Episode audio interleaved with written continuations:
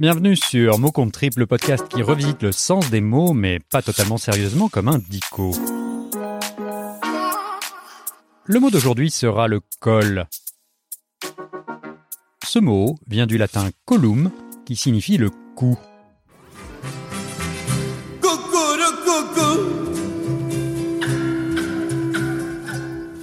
Oui, ce mot anodin peut être annonciateur de plaisir, notamment lorsqu'il évoque la mousse d'une pinte de bière bien fraîche et désaltérante.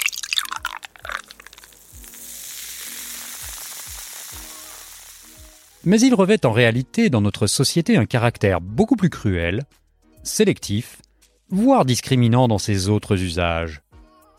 Commençons par son sens le plus populaire, le col géographique, c'est-à-dire le col de montagne, cette dépression entre deux espaces. En cyclisme, c'est le lieu où tout se joue. Le col est le moyen de sélectionner, de trier le grain de livret, et donc de définir qui sera le champion. Cette capacité à différencier colle à la peau du col.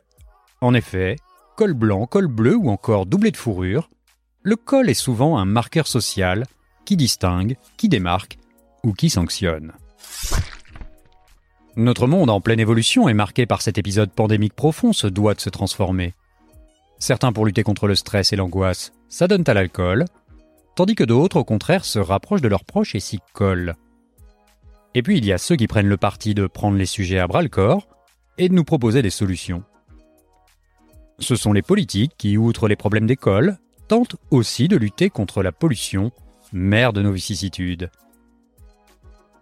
Parmi les solutions préconisées, certains prônent la formule magique. Cette formule tient cet objet à valeur de colle, j'ai nommé le vélo. Cet outil de déplacement individuel prévalait en 1945 lorsque tout était détruit et que la France repartait de l'avant. Il fut aussi l'emblème de la révolution culturelle de la Chine communiste des années Mao. Ainsi, le passé nous enseigne que le vélo, imposé de manière dogmatique, pourrait être la solution. Pourtant, d'autres, comme à Londres, imposent l'usage des voitures hybrides pour résoudre le problème. Mais en France, il semblerait qu'on ait un faible pour la pédale, au service de la lutte anti-pollution. Mais quel est donc, me direz-vous, le rapport entre cette digression sociétale et écologique et le col, objet initial de cette chronique? Eh bien, décollons un peu pour prendre de la hauteur. À bien y réfléchir, le col constitue le point de fragilité de cette solution concernant nos aînés. Je veux parler ici du col du fémur. Combien de personnes, après 70 ans, prendront le risque fou de se déplacer en vélo dans nos villes surpeuplées, inciviles et pressées? Malgré la pollution, vivre en ville permet théoriquement une espérance de vie plus grande.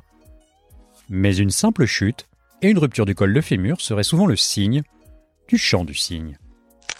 Le risque est inégal et donc imprenable. Ainsi, pour ne pas se casser le col ou se faire écraser sur un trottoir ou bien même se faire contaminer dans les transports, il est à craindre que nos aînés ne finissent par quitter les villes impraticables et dangereuses pour laisser la place à une génération portée par l'amour de la petite reine.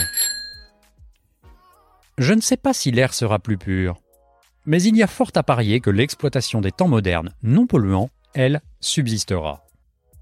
Je parle ici de la livraison à domicile, réalisé par ces pauvres coureurs démunis qui, eux, ne verront jamais un col. Voilà, c'est tout pour aujourd'hui. Cette petite chronique un tantinet polémique est l'œuvre de Bernardo Zorro. Si vous avez envie de l'attraper au col ou bien si vous pensez que cette chronique doit faire l'objet d'un cas d'école, eh bien n'hésitez pas à le dire sur tous les réseaux sociaux. Cela aidera le podcast à se faire connaître. En attendant, je vous dis à bientôt pour de nouveaux mots.